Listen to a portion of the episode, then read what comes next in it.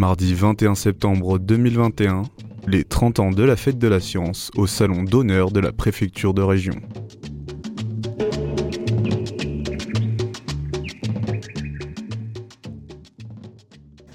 Bonjour François Marchal. Bonjour.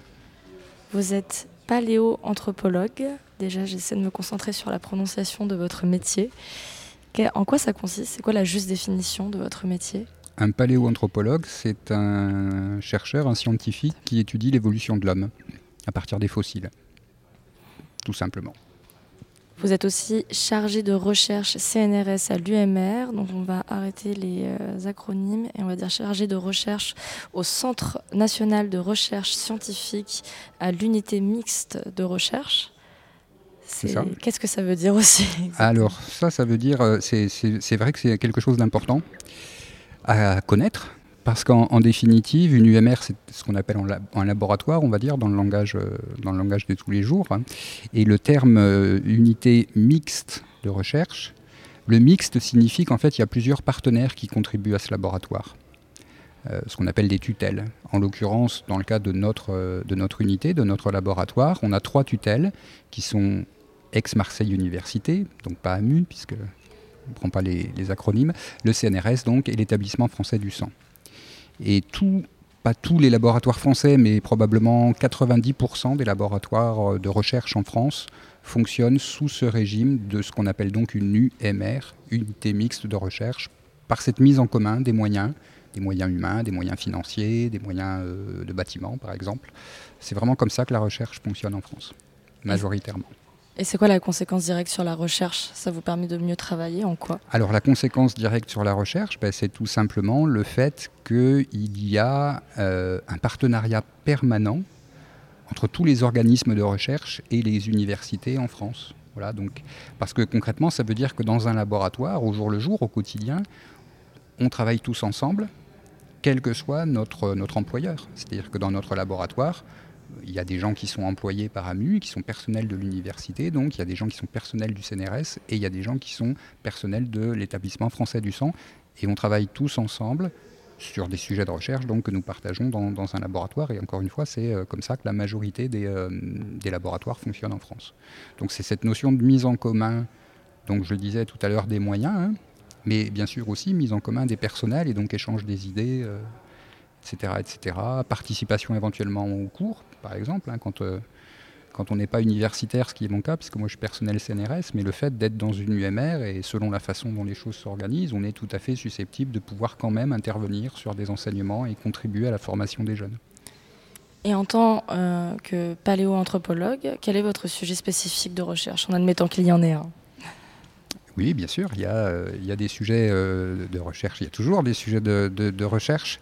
Euh, on va dire que mon principal sujet de recherche, c'est l'évolution de l'appareil locomoteur.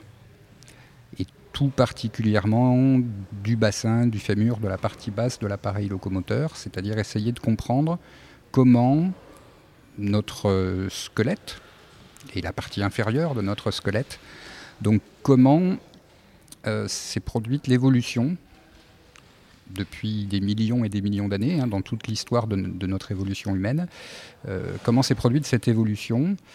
Et d'essayer de comprendre euh, les raisons et les conséquences de cette évolution, notamment d'un point de vue fonctionnel, notamment pour moi qui m'intéresse très particulièrement au bassin, des questions qui sont à la fois des questions de locomotion, l'évolution de la locomotion, l'émergence de la bipédie, l'existence de bipédies multiples dans le passé, etc.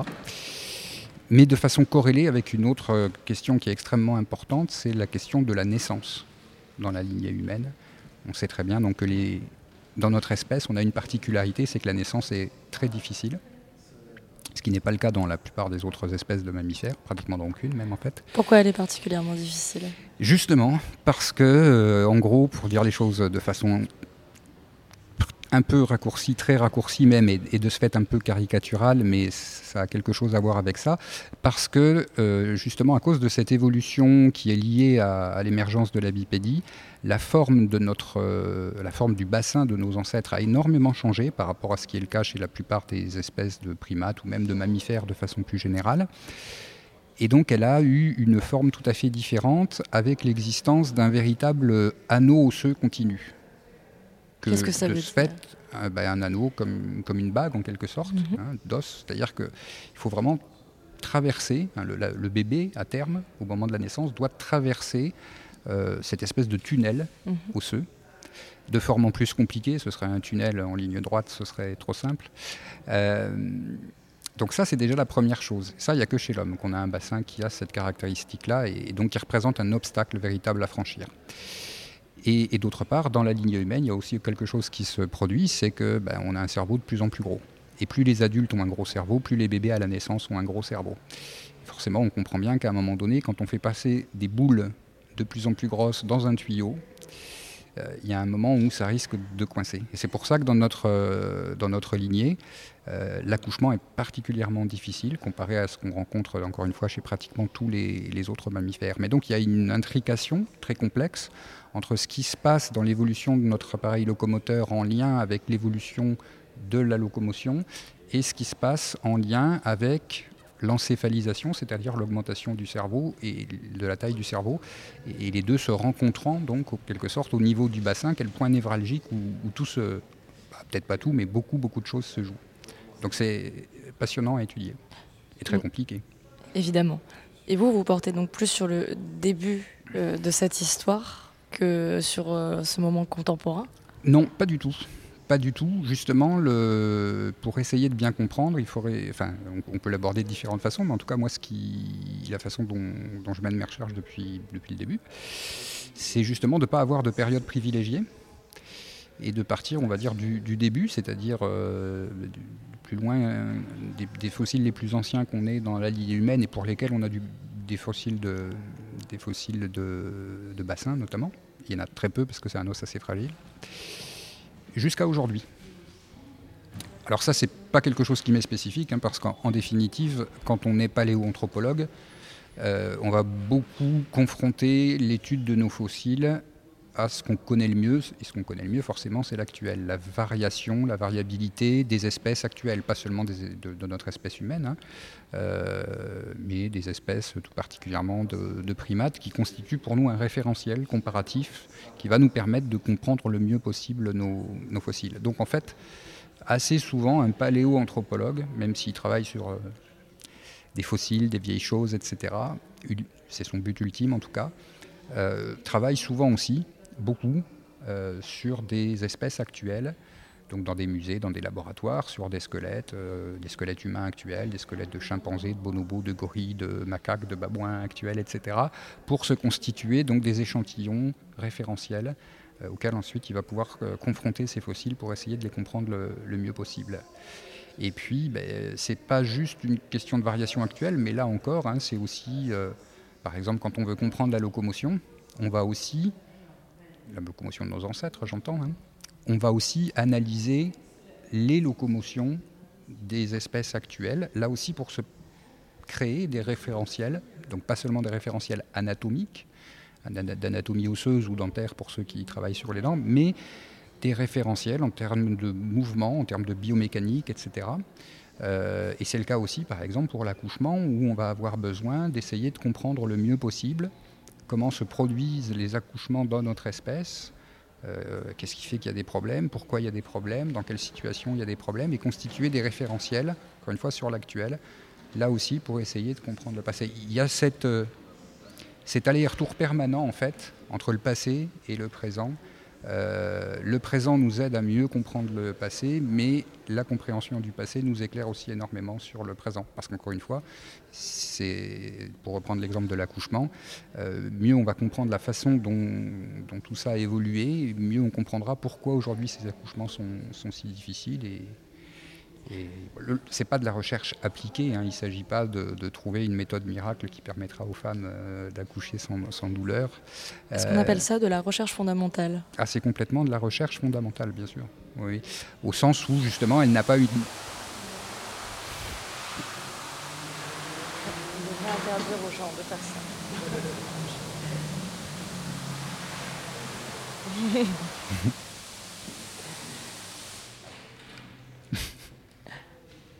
On va vérifier qu'elle ne remet pas un deuxième coup. Voilà. Oui, c'est de la recherche fondamentale au, sens où il n'y a pas d'application directe et immédiate. Hein, euh, c'est pas notre objectif. On cherche vraiment à comprendre des, euh, euh, des phénomènes fondamentaux euh, sur, encore une fois, que ce soit les questions de locomotion, des questions d'accouchement. On n'a vraiment pas pour. On n'est pas des cliniciens, on n'est pas des gens comme ça, donc on ne cherche pas. Notre objectif premier n'est pas, encore une fois, de euh, de trouver des méthodes qui permettraient justement, par exemple, de, mieux prévoir l'issue de l'accouchement d'une femme pour savoir s'il faut ou pas pratiquer une césarienne, par exemple, où notre objectif n'est pas euh, de comprendre finement les mécanismes de la locomotion humaine pour euh, résoudre des problèmes euh, de pathologie ou, d'amélioration de l'efficacité dans un but sportif. Il y a des gens qui font ce type de recherche, hein, bien sûr, et, c'est très intéressant parce qu'on a des interactions évidemment avec ces gens-là aussi. Mais nous, on est vraiment sur la recherche d'une connaissance plus fondamentale en amont. Mais encore une fois, là aussi, hein, je disais tout à l'heure, hein, les interactions entre le passé et le, présent qui se nourrissent euh, mutuellement, c'est tout à fait la même chose finalement entre la recherche fondamentale et la recherche euh, qu'on va qualifier d'appliqué, même si le terme n'est pas forcément idéal. Mais il y a aussi des partenariats, il y a aussi des échanges, et, ils nous apprennent beaucoup. Et, ce que nous, on va réussir à trouver, euh, ça les éclaire aussi beaucoup. En lien avec le présent, vous êtes aujourd'hui présent à la fête de la science, c'est 30 ans. Euh, vous intervenez aujourd'hui sur la question de l'indispensable acculturation scientifique des citoyens. Vous parliez de comprendre dans votre métier. Là, ici, j'appelle ça plus transmettre quelle est l'importance de cette acculturation scientifique des citoyens pour un meilleur fonctionnement optimal de la démocratie? C'est complètement un autre sujet. Complètement un, autre sujet, mais euh, euh, c'est un sujet vraiment très, important. Euh, donc il y, a plusieurs, il y a dimensions. Hein. Il, y a, une dimension qui est que je pense que c'est assez évident pour tout le monde que on vit dans une société où on est confronté à énormément d'enjeux qui ont des liens très forts avec euh, des questions euh, scientifiques. Euh, on, cite habituellement le réchauffement climatique, l'essor des nouvelles technologies, le vieillissement de la population. Enfin bon, on en cite, ont été cités tout à l'heure par différents intervenants. Donc c'est évident que sur ces questions-là, eh bien, euh, il faut que les citoyens euh, et les élus soient en capacité d'avoir les connaissances les plus solides possibles. Il ne s'agit pas du tout de dire que les réponses ne doivent être que scientifiques, ce serait complètement euh, absurde et même dangereux. mais on ne peut pas ne pas avoir des connaissances scientifiques aussi parfaites que possible, idéalement dans le meilleur des mondes, sur ces, sur ces enjeux-là. Et puis après, on, on fait venir sur tout ça euh, bah, éventuellement des, opinions politiques divergentes, euh, des postures morales, éthiques divergentes, qui sont euh, tout à fait normales et même souhaitables dans le cadre d'une démocratie, mais sur la base d'un socle commun de connaissances scientifiques solides et partagées par tous. Donc c'est vraiment pour une des raisons pour lesquelles c'est extrêmement important justement dans le fonctionnement des démocraties. il y a une autre raison, je pense, qui est vraiment très très importante, c'est que la façon dont la science fonctionne, c'est-à-dire le fait qu'on soit euh, toujours dans le cadre d'un débat contradictoire, un débat où on va idéalement, parce que nous sommes aussi humains, mais idéalement évacuer tout ce qui est subjectif, où on va s'appuyer uniquement sur la rationalité, sur la logique, sur des observations, sur des choses concrètes, réelles, et on va collectivement, par un débat qui peut prendre des années, parfois même des siècles, mais au final, dans ce débat collectif qui va impliquer des centaines, des milliers parfois de, chercheurs, on aboutit à faire progresser des connaissances et à stabiliser des connaissances euh, sur tel ou tel sujet, sur tel ou tel aspect de la compréhension du monde. Et cette pratique du débat, qui s'appuie idéalement, encore une fois, uniquement sur, non pas des subjectivités, mais sur des données factuelles, rationnelles, euh, universelles, car partagées par tous, eh on peut tout à fait considérer que c'est finalement une espèce presque d'idéal démocratique. Et en tout cas que la pratique de la démarche scientifique, de ce qui fait notre façon de travailler au quotidien, même si on finit parfois par ne plus en avoir trop conscience d'une certaine façon, euh, c'est finalement peut-être, je je dis bien peut-être, on pourrait ne pas être d'accord, mais c'est finalement peut-être un, des endroits, un des lieux, un des contextes dans lesquels on, on pratique une démocratie aussi proche de ce qu'on aimerait qu'elle soit dans le meilleur des mondes. Et de ce fait, je me dis que ça pourrait peut-être être bien que nos élus euh, soient, et des citoyens aussi d'ailleurs, puisque les citoyens sont supposés voter et, élire, nos élus, eh bien, ça pourrait être bien que tous ces gens-là soient beaucoup plus imprégnés de cette méthode et qu'ils essayent autant que possible euh, d'appliquer certains aspects de cette méthode dans leur façon, soit de, dans leur façon de réfléchir, hein, soit de réfléchir avant d'aller mettre un bulletin dans l'urne, soit de réfléchir quand euh, bah, il s'agit de gérer la cité, euh, au sens démocratique du terme, euh, quand on, est élu. je pense que ce serait pas forcément une mauvaise chose. Même une bonne. Qu'il fonctionne un petit peu plus dans ce sens-là. qui, encore une fois, j'insiste, hein, il ne s'agit pas de tomber du tout dans une espèce de dictature de la science. Hein. Il ne s'agit pas de dire que la science décide et que seules les données scientifiques. Hein. Il s'agit vraiment de s'imprégner d'une façon de réfléchir, d'une façon de débattre euh, pour aboutir à des euh, réponses euh, aussi universelles et rationnelles que possible.